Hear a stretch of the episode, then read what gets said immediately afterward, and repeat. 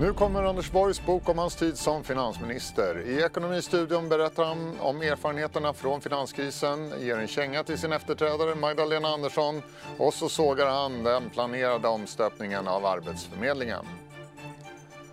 DTVs Alexandra Lettefors har besökt Ängelholm och provåkt nya Koenigsegg. Hon kommer till studion och berättar både om bilen och om bolaget.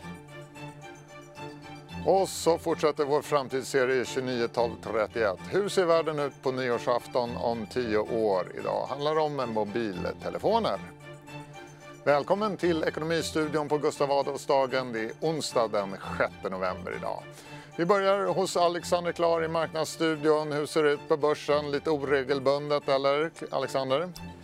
Ja, men det är lite neråt på eh, Stockholmsbörsen som just nu backar eh, nästan 0,2 procent. Har taktat ner här under eh, eftermiddagen, hållit sig kring eh, nollan annars ungefär hela dagen. Och tittar vi mot USA så indikerar terminshandeln att vi kommer att se en ganska så försiktig öppning där om knappa timmen. Fått ganska så många rapporter idag också som jag lite snabbt bara kan gå igenom. En succérapport från lilla Vitrolife upp 25 procent på den rapporten. Kycklingbolaget Scandi Standard slås också väl emot precis som Securitas som slog förväntan på många punkter.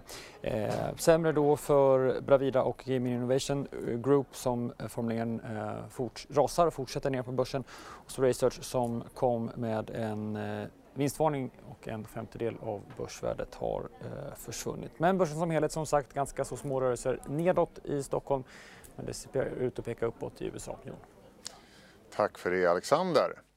Anders Borg var finansminister mellan 2006 och 2014 och nu släpper han sina memoarer om perioden. Jag träffade honom och jag började med att fråga vilka hans tre viktigaste lärdomar från åren som finansminister var. Vi har stort beroende av råvaror, vi har en tung exportindustri. Alla globala kriser kommer slå mot Sverige. Sen tror jag också att det är en slutsats att när man jobbar med reformpolitik måste man vara rejält förberedd. Och ska jag lägga till en så tror jag, tror jag faktiskt att eh, eurokrisens spår kommer bli en ny eurokris. Eh, det är så stora strukturproblem i Europa och bankunionen är så illa konstruerad så att det är nästan oundvikligt att vi går mot en eurokris. Kanske om fem år, kanske om tio år, kanske om 15 år, men den kommer. Du är naturligtvis nöjd med hur ni hanterade finanskrisen. Du verkar vara nöjd med också, av boken att döma, att ni lyckades göra Moderaterna till ett eh, valbart parti Eh, och ett regeringsbärande parti. Men om man ska säga någonting som du verkar missnöjd med det är att reformtrycket försvann under den andra mandatperioden. Var det skulle du säga, är det det du är mest missnöjd med under den här... Ja, det var vårt största misstag. Det är, det är ingen tvekan om det. Att ska man dra någon lärdom för andra partier och andra regeringar så måste det vara att man under den första och andra mandatperioden förbereder sig ordentligt för att få en, ett nytt reformvarv. Alltså att när man tillträder säger man att man har 100 dagar och då måste man få saker och ting på plats. Man måste förbereda en andra omgång av, av 100 dagar av, av reformer. Eh, särskilt om man är en liberalkonservativ mitten-högerregering därför att då, då vinner man inte den ideologiska striden. Människor vill ha jämställdhet och jämlikhet eh, utan då måste man bli nödvändig. Det är ekonomiskt nödvändigt att säkra att vi kan få jobb och investeringar.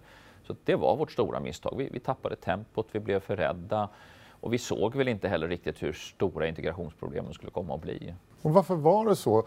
Jag tänker att eh, 2006 då gick ni ju in i er första mandatperiod. Då hade ni ert 100-punktsprogram. Det skedde massor av saker. Och sen kommer ni in i den andra mandatperioden och då kändes det som det hände inte någonting. Nästan. Alltså jag är ju i första hand ekonom, så för mig är ju en regerings uppgift att göra strukturreformer. Eh, jag hade hellre förlorat valet och gjort stora reformer, så att jag är inte säker på att det är en politiskt bättre strategi, men jag är helt säker på att det är en bättre ekonomisk strategi. Sen tror jag också att det hade varit bättre för oss att ha haft fokus på arbetsmarknad, strukturreformer än att, att hela eh, att valrörelsen 2014 lite blev att Socialdemokraterna var ofarliga och vi var inte nödvändiga. Du har nämnt arbetsmarknaden, du har nämnt värnskatten, du har nämnt hyresmarknaden. Eh, men hade det varit möjligt politiskt att genomföra reformer på de här områdena? Med den politiska situation som rådde i riksdagen efter valet? Det är ju svårt att veta, men hade Fredrik, Moderaterna och Centerpartiet till exempel enats om att göra arbetsmarknadsreformer, då tror jag att man kunde ha fått med sig eh, Folkpartiet och, och, och, Kristdemokraterna på det. Jag, jag, jag, förstår att alla partiledarna var lite skotträdda efter valrörelsen då med sjukförsäkringsdebatt och så. Men det hade varit bättre att ta ett ordentligt omtag och helt enkelt ta tag i arbetsrätt och anställningsregler och, och gått mot en kompetensbaserad eh, eh, regelverk istället. Ni blev utbytta 2014 och du avgick och in kom Magdalena Andersson. Hur tycker du hon har lyckats under de här fem åren? Ja, Sverige står ju fortfarande starkt, så det, det, bästa hon har gjort är att hon inte har försämrat de offentliga finanserna på något, på något allvarligt sätt, utan hon har ju låtit den starka konjunkturen slå igenom så att, att vi har starka offentliga finanser. Eh, tyvärr är det väl så att det inte har skett något från Finansdepartementet i övrigt utan det har ju varit en väldigt passiv period. Det, går ju inte att säga ens nu eh, att det är någon stor reformprocess som hon har, har drivit utan det har ju varit en väldig passivitet. Det har inte gjorts något på bostadsmarknaden. Det har inte skett något för att öka flexibiliteten på arbetsmarknaden. Värnskatten är bra, men det är ju rätt uppenbart att den genomförs trots Finansdepartementets rätt hårda motstånd. Så att, eh, eh jag, jag, tycker nog att man får säga att det bästa betyget är att hon har varit väldigt passiv. Men beror inte det också återigen på det politiska läget, att det är väldigt svårt att få igenom reformer genom riksdagen? Det har inte varit det historiska mönstret att socialdemokrater i regeringsställning har varit passiva, utan tvärtom så har ju Socialdemokraterna när de väl kommer till makten faktiskt eh, tagit tag i stora problem. Och vi har både på hyresmarknaden och på arbetsmarknaden stora strukturella problem som borde adresseras. Och det tror jag att en tidigare socialdemokratisk regering, om man tar en Göran Persson eller en Kjell-Olof Feldt, det tror jag de hade tagit tag i. Ert stora problem under era två mandatperioder det var väl ändå finanskrisen. Och man kan säga för motsvarande stora problem för den här regeringen är väl ändå invandrings och integrationsfrågorna. Ehm, men har inte ni i Alliansen ett stort ansvar för att vi befinner oss i den här situationen där vi nu sitter? Jo, det har alla politiska partier, uh, möjligtvis då med undantag för Sverigedemokraterna. Uh, och det hänger ihop med att vi gjorde ju, vi la ju fast en, en lagbaserad rättslig prövning av uh, invandringen och, och, den fungerar inte. Det, det, det, har lett till för stora volymer och sen har vi inte haft en integration som fungerar. Vår arbetsmarknad är inte tillräckligt flexibel och vårt utbildningssystem är inte heller dimensionerat för att verkligen garantera att alla kommer ut med, och kan tala svenska och har en utbildning på den nivå som krävs för att få jobb här. Så att, det, det, har alla partierna eh, ett ansvar för och jag tror ju att vi nu måste ha en väldigt stram invandringspolitik under rätt lång tid så att matsmältningen i samhället får fungera och folk hittar bostäder och jobb och, och ungarna kommer utbildning. Länge gjorde ju Socialdemokraterna och Moderaterna upp om invandringspolitiken men Alliansen valde att göra upp med Miljöpartiet istället. Varför var, blev det så och framförallt var det bra? Nej, det, det, var inte bra. Det, det var inte bra. Det, det, hade varit bättre om man, och det vore bättre idag också, om man fick en bred uppgörelse om migrationspolitiken som jag tycker väl även ska inkludera Sverigedemokraterna. Jag tycker moderater, socialdemokrater och sverigedemokrater, det är de tre stora partierna. De bör enas om hur, hur man ska hantera den frågan. Hur skulle ett sådant samarbete som du efterlyser mellan S och M, hur skulle det se ut? Mer konkret? Det, det måste ju börja i politikens kärna. Eh, man måste sätta sig ner och fråga, orkar vi nu reformera arbetsmarknaden? Orkar vi nu reformera hyresmarknaden? Om man kommer fram till att man klarar det, Eh, vill säga man har en bred och politiskt förankrad process, ja då kan man också regera ihop. Och då tror jag det är en väldig fördel om alla allianspartierna är med.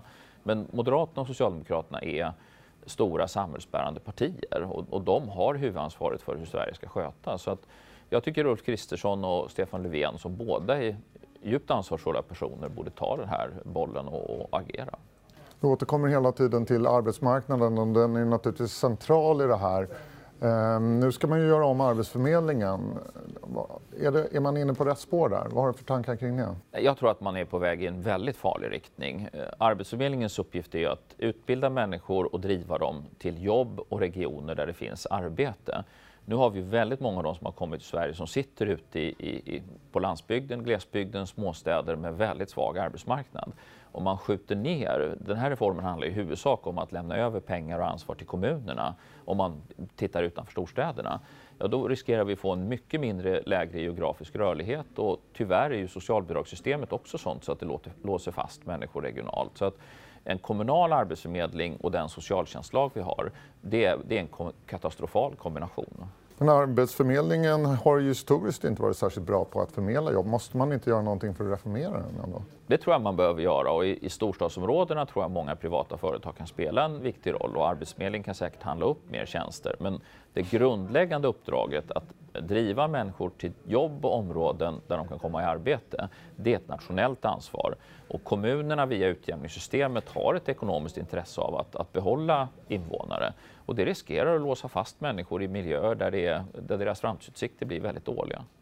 Så du tror att eh, arbetsmarknaden kommer att fungera ännu sämre i framtiden om den här reformen nu genomförs? Ja, den här reformen är katastrofal i sin inriktning. Den är, det, är, ett sätt att låsa in människor på orter där de har väldigt svåra, låga förutsättningar att få jobb. Så att jag tycker man ska stoppa reformen, göra en större utredning av Arbetsförmedlingen eh, och, och möjligtvis tycker jag väl i det här konjunkturläget när vi, vi har låg arbetslöshet och, och en stark arbetsmarknad, då bör man nog dra ner på arbetsmarknadsresurserna. Om vi kommer tillbaka till det här samarbetet som du efterlyser mellan S och M. Eh, jag antar att det inte bara rör integrations och invandringspolitiken. På vilka områden skulle man försöka söka de här lösningarna gemensamt över blocken? Alltså, vi får inte ordning på skuldsättningen med mindre än att vi avreglerar hyresmarknaden därför att det befintliga beståndet måste användas bättre. Det är klart att det har fördelningspolitiska eh, effekter och det måste man då fundera på hur man kompenserar människor och ser till att, att de inte drabbas alltför hårt ekonomiskt av stigande hyror. Det är rätt uppenbart att där finns det en kompromiss mellan socialdemokrater och moderater som kan bli rätt bra. En avreglering där man hittar kompenserande åtgärder som gör att vi får rörlighet på bostadsmarknaden men där socialt utsatta människor också får en, en ekonomisk trygghet. Kan man till och med tänka sig att moderater sätter sig i en S-ledd regering? Eh, jag tycker att man bör ha ett regeringssamarbete mellan Socialdemokraterna och Alliansen. Det tycker jag är den bästa konstellationen. Och eh, hur skulle man då hantera de andra partierna, de mindre partierna i, en sån, i ett sådant samarbete? Alltså till att börja med måste man ju ha en bred uppgörelse som även går in, inkluderar social, så Sverigedemokraterna om, om invandringsfrågorna. Därför att eh, det, det, måste finnas en bred förankring och, och samhället måste få tid och, och så att säga smälta det som har nu har inträffat. Vi har 1,3 miljoner människor som har kommit till Sverige och de måste hitta sin plats i samhället. Finns det något exempel på, som man kan lära sig från andra länder, hur man integrerar så många människor som har kommit ut på skott? Det är väldigt få länder som har upplevt någonting som påminner om det som vi har i Sverige. Och som jag ser det så måste man då öppna arbetsmarknaden. Vi har ett antal fackföreningar, Kommunal, Handels, Transport, eh, Hotell och restaurang som, som har förhandlat fram kollektivavtal som gör att jobbtillväxt i de här sektorerna blir för låg. Och det går inte att tänka sig att man gör uppgörelser mellan parterna för att, att öppna det, utan där måste man lagstifta som gör att, att ingångslönerna eh, blir mer förenliga med att människor kommer i arbete och att kollektivavtalsvillkoren anpassas till vad som krävs för att och helt enkelt skapa förutsättningar för jobb. Du har i flera sammanhang uttryckt en ganska stor oro för Europas åtminstone ekonomiska framtid menar att Europa halkar efter på flera områden. Är du lika orolig för Sverige? Jag är orolig för Europa. Jag, jag kan inte se hur det här grundläggande problemet att eh, Eh, Italiens konkurrenskraft minskar varje år och har minskat varje år i 20 år ska kunna hanteras. Det finns inte politiska förutsättningar i Italien för breda strukturreformer. Därmed finns det en spänning mellan Nordeuropa och Sydeuropa som, är, som oundvikligen kommer leda till en konkurrenskraftskris. Eh, och ovanpå det har vi en bankunion som gör att det nästan inte går att hantera en kommande finanskris. Eh, det är nästan inskrivet i lagen att man ska förvandla Europa till, till Japan. Man får inte ta över banker. Eh, helst vill ju tyskarna också att penningpolitiken ska vara rätt passiv och, och då fungerar det inte riktigt. Så att, jag tror vi går mot en europeisk kris. Sen, sen, kan det dröja fem år eller tio år, men, men det är helt oundvikligt att du får en, någon typ av finansiell kris i Europa. Hur kommer Sverige drabbas av en sådan? Ja, det är klart att vi kommer alltid drabbas av kriser, så jag tror vi behöver ha banker som är mycket välkapitaliserade. Vi behöver ha åtgärder för att minska hushållens skuldsättning och vi måste förbättra rörligheten på arbetsmarknaden. Det här med hushållens skuldsättning pratas det ju ganska mycket om, inte minst Stefan Ingves brukar ta upp det. Är det någonting som oroar dig också? Ja, och jag tror att då måste man gå tillbaka till hyresmarknaden därför att det är bostadsmarknaden som driver upp skuldsättningen. Eh, det måste, jag har själv varit ute och letat bostad här åt en, en släkting sista tiden och det är helt omöjligt att hitta en hyresrätt eh, i, i Stockholm. Eh, och då måste man helt enkelt naturligtvis då i sådana fall köpa bostad och då driver det upp skuldsättningen. Så att vi måste förändra hyresregleringen. Är det där vi ska leta efter vår nästa bubbla? Är det på, på bostadsmarknaden? Ja, du, med den här lågräntepolitiken så tror jag det kommer finnas bubblor lite varstans i ekonomin och tyvärr är det väl ofta så att det är när de blir tillräckligt många som vi får bekymmer. Nu är inte jag så orolig för att eh, världsekonomin just nu är på väg mot en krasch. Det, det har varit stora räntesänkningar. USA går hyggligt. Jag tror att kineserna kommer att agera och därmed tror jag vi får en tillväxt på, på runt 3 Så att jag, jag är inte orolig för att det kraschar nu. Men ju längre tid vi har av väldigt låga räntor och hygglig efterfrågan, desto större blir riskerna för att vi har felinvesterat och att eh, vi prissätter tillgångar på ett sätt som inte är långsiktigt uthålligt. Vad kommer hända med alla dessa stora skuldberg som byggs upp nu på olika håll i världen? Inte minst beroende på centralbankernas extremt eh, lätta penningpolitik. Ja, alltså, ur ett europeiskt perspektiv så måste det ju ske en förskjutning. Alltså, pensionerna i Europa idag står i princip still och lyckas man inte byta till en kultur där man investerar i aktier eh, och, och, där hushållen faktiskt inte bara sitter fast i banksparande och obligationer, ja då kommer ju det leder till ekonomisk stagnation för Europa. Slutligen, om jag hade en miljon kronor, hur skulle du råda mig att investera dem i dagsläget? Jag skulle köpa aktier. Jag tror alltid man ska köpa aktier. Eh, sen kanske man i det här läget ska vara lite mer försiktig och, och titta till exempel på aktier som har lite högre direktavkastning eh, som inte är kopplade till verkstads och bilindustri. För där tror jag vi har en, en strukturkris. Eh, så att jag tror man ska köpa aktier eller investera i fonder. Alltså, man ska inte sitta på pengar, det ger ingen avkastning. Det är TINA som gäller, there is no alternative. Ja, och aktier är fortsatt attraktiva. Mm, förre finansministern Anders Borg där, numera också författare alltså. Hans bok Finansministern kommer ut i dagarna. Vi ska gå vidare. I veckans avsnitt av Det Motor som sänds imorgon provåker Alexandra Lettefors Koenigsegg's nya laddhybrid-värsting Regera med styckpris på cirka 30 miljoner kronor. Välkommen hit Alexandra. Tack så mycket. Vi kan vi ta och börja med att titta lite på hur det såg ut när du fick åka med den här fantastiska bilen? Ja men det tycker jag att vi gör. För att det här var ju, jag kan bara säga det, det här, den här bilen heter Kejsare. Det är döpt efter ägaren då som är en kejsare. Och det är inte vanligtvis som journalister faktiskt får köra privatägda regeror utan det brukar vara fabriksbilar. Men vi hade tur eh, så vi fick faktiskt godkännande och fick åka med den här så det är ett värstingåk kan man säga. Vi tar och tittar lite. I september slog Koenigsegg nytt världsrekord i grenen 0 till 400 km i timmen med sin Regera. Tävlingsföraren Sonny Persson accelererade upp till 400 km i timmen på 31,49 sekunder. Sonny, berätta, hur var det att ta världsrekord? Helt fantastiskt. Det var första gången i mitt liv som jag upplevt någonting sånt här häftigt, måste jag säga. Koenigsegg's Regera är en fullt robotiserad superladdhybrid. Drivlinesystemet kallas Direct Drive och består av en 5 liters V8 med Twin Turbo-teknik och tre elmotorer, två vid varje bakhjul och en vid vevaxeln.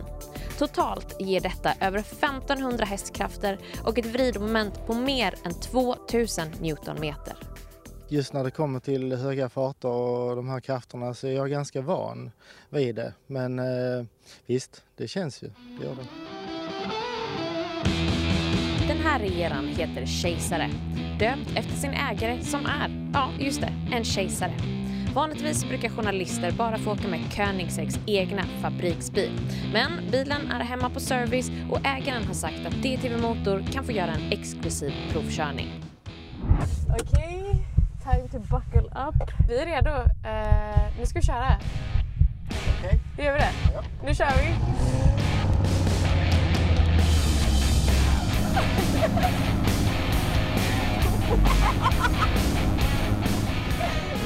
berätta Alexandra, hur var det att åka med det här vidundret?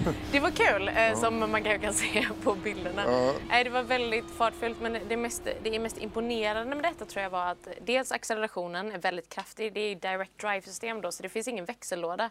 Så det, det finns ingen växellåda överhuvudtaget, inte ens bara automat utan det går direkt från noll och så kör den bara. Som en eh, elbil egentligen, man trycker på gasen och då åker den iväg ja, helt enkelt. precis och det finns ju tre stycken elmotorer så det hjälper till i en hybridbil då. Men det är fortfarande V8-motorn så du har mullrätt. Så, men allt det ökar ju på accelerationen då. Och eh, det går snabbt. Först började han ju lite snällt då Sonny. Eh, så vi körde tuffade på gjorde vi inte, men vi körde några sträckor. Och sen så la han väl plattan i botten lite och då blev det ju, det är en otrolig kraft, det sugs ju bakåt sådär.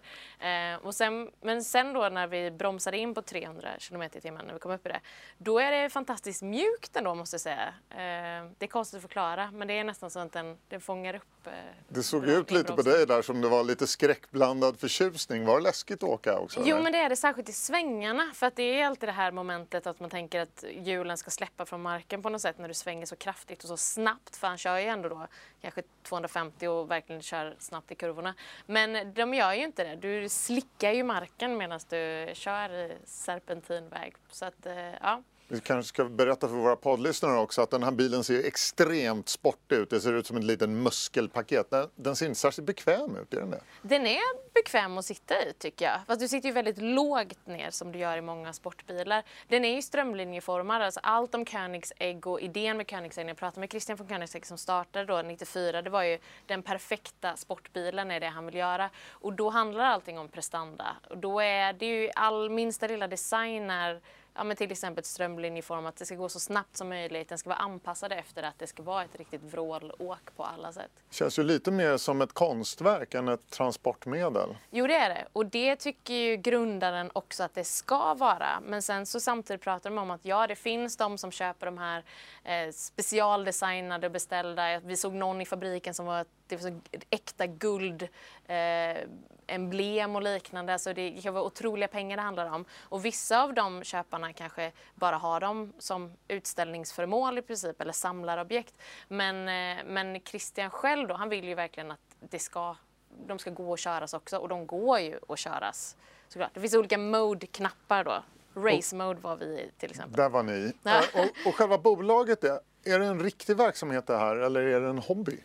Nej, alltså det börjar ju som hobby men idag är det verkligen fullskalig ändå verksamhet. Över 300 anställda och det är full produktion. De producerar en regera då en sån här bil i veckan. Eh, eller var sjunde dag men de ska komma upp i var femte eh, i dagstakt där då. De ska expandera. Nevs har ju gått in och medfinansierat en ny hybridbil som ska sänka prislappen lite ner till 10 miljoner kronor. Mer hanterbart. Ja, Sådär, någonting sånt. Så att, eh, och då ska de bygga ut produktionen. De är ju där i flygvapnets gamla lokaler i Ängelholm så det finns eh, yta, det finns möjligheter och de har ju siktet inställt på att, att skala upp. Samtidigt går de ju lite mot strömmen det här att det inte är eh, digitalisering, automatisering och liknande utan allting är verkligen handgjort så att det tar ju sin lilla tid ändå. Samtidigt är det inget jättestort bilbolag. De omsätter, vad sa du, 340 Över 370 miljoner. miljoner var det förra året där då. Ja. ja men precis och de, nej men vad jag förstår så ska det bli mer och mer en serieproduktion av det än vad det är idag. När kommer du och jag kunna köpa en Koenigsegg då? Eh, det kan nog dröja några år. Det kan dröja några år. ja, tyvärr. Tack så mycket Alexandra Lettefors för att du kom hit. Vi ska säga det att imorgon 11.30 då sänds DI Motor här i DI-TV. Det går sedan att se på sajten di.se. Varmt välkomna till Börsmorgon. Vi ser att dyka med lite mer än 3% Handelsbanken styrelsen har alltså utsett Karina Åkerström till VD. Agneta, du vågade sticka ut hakan i tidningen och peka ut några bolag.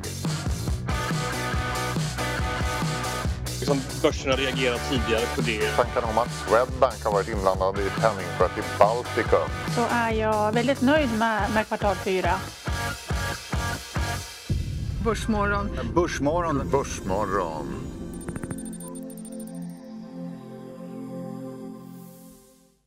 Då är det dags för vår framtidsserie. Hur ser världen ut på nyårsafton om 10 år? 29, 12, 31.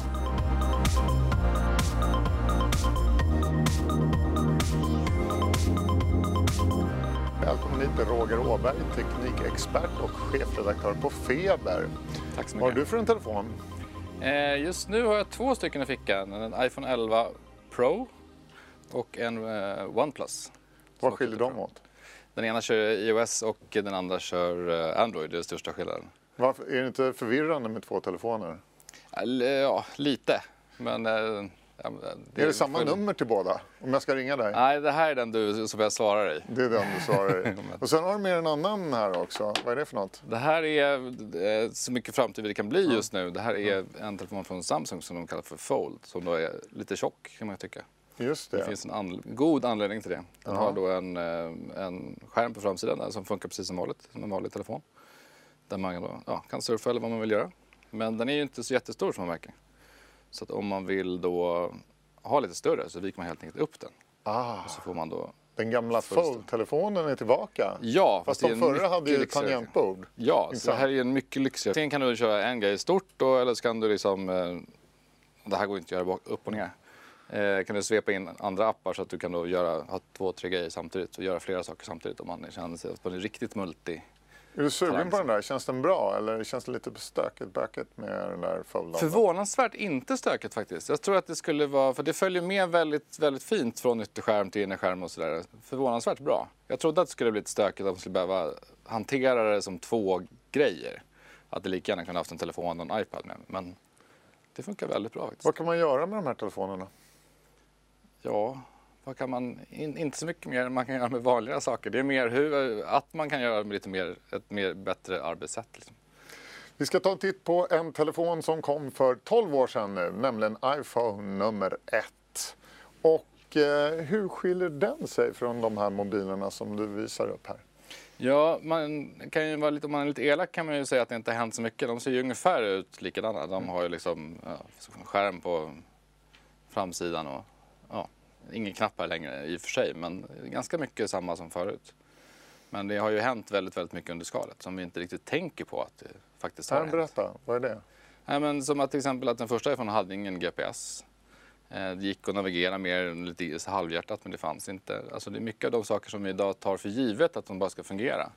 Som den här till exempel har ju då, den läser ju av mitt, mitt fingeravtryck under skärmen. Det är ju ju sci-fi på något sätt. Det börjar komma ansiktsigenkänning också på vissa, va? eller? Ja, och den här tittar ju, har ju någon kamera som tittar upp ur telefonen. Alltså det är så mycket konstiga saker som är, liksom, som är väldigt sci-fi-mässigt men som man väldigt snabbt vänjer sig vid. Att första gången den tittar upp så blir man förvånad.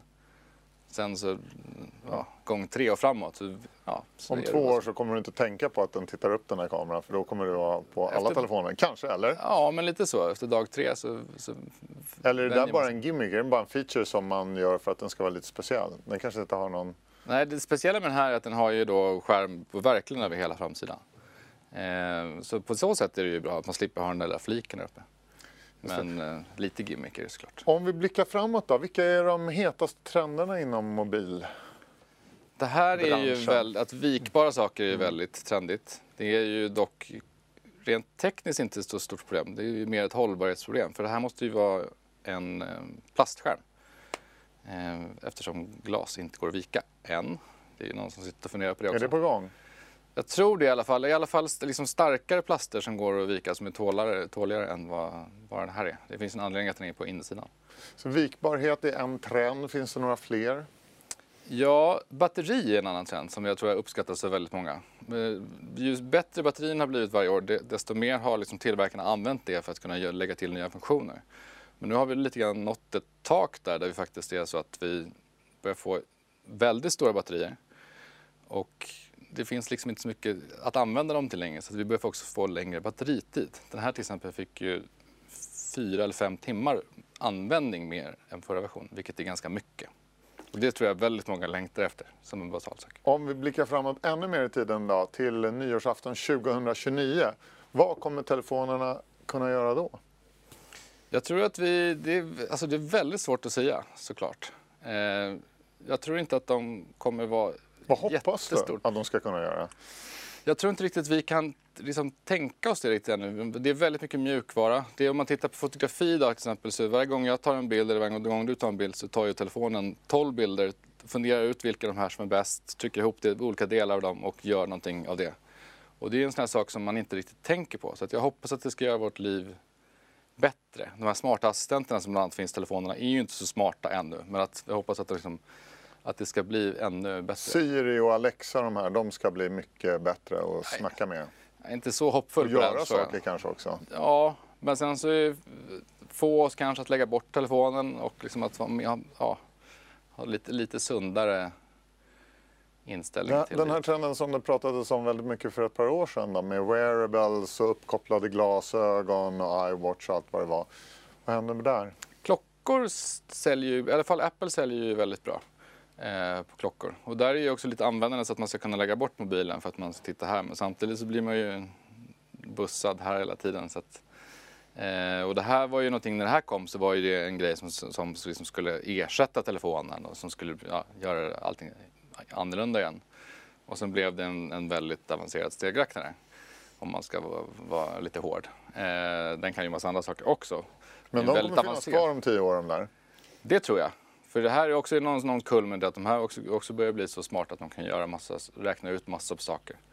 Till exempel när man ramlar, att ringa S 112. Och det här med uppkopplade glasögon då, som visar en massa saker på insidan av, av rutorna. Vad, vad, vad händer där? Kommer det slå igenom? Ja, inte än i alla fall. Det behöver, vi behöver gå över någon sorts eh, barriär där igen för att liksom få det där att verkligen fungera. Det som har börjat komma nu är ju glasögon med hö högtalare i så du slipper ha lurarna in i öronen. Och det är väl ett, ett litet steg mot en sån framtid. Men det där var en jättetrend som, ja, som dog helt enkelt. Som dog, ja.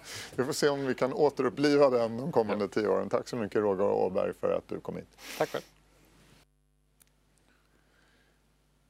Vi har kommit till sista raden och där hittar vi siffran 106. Det handlar om det antal dagar som den tioåriga svenska statsobligationen har legat på minus. Den 23 juli gick tioåringen under noll men nu har den alltså parkerat ovanför nollstrecket igen. Frågan är om 0,02% ränta är tillräckligt för att få investerare att lämna aktier till förmån för obligationer den här gången. Sedan den 23 juli har Stockholmsbörsen stigit 9 Ekonomistudion onsdag den 6 november är slut. Tillbaka imorgon klockan 14.30 som vanligt förstås. Klockan 15.20 idag blir det Closing Bell här i DTV. Missa inte det. Tack för idag.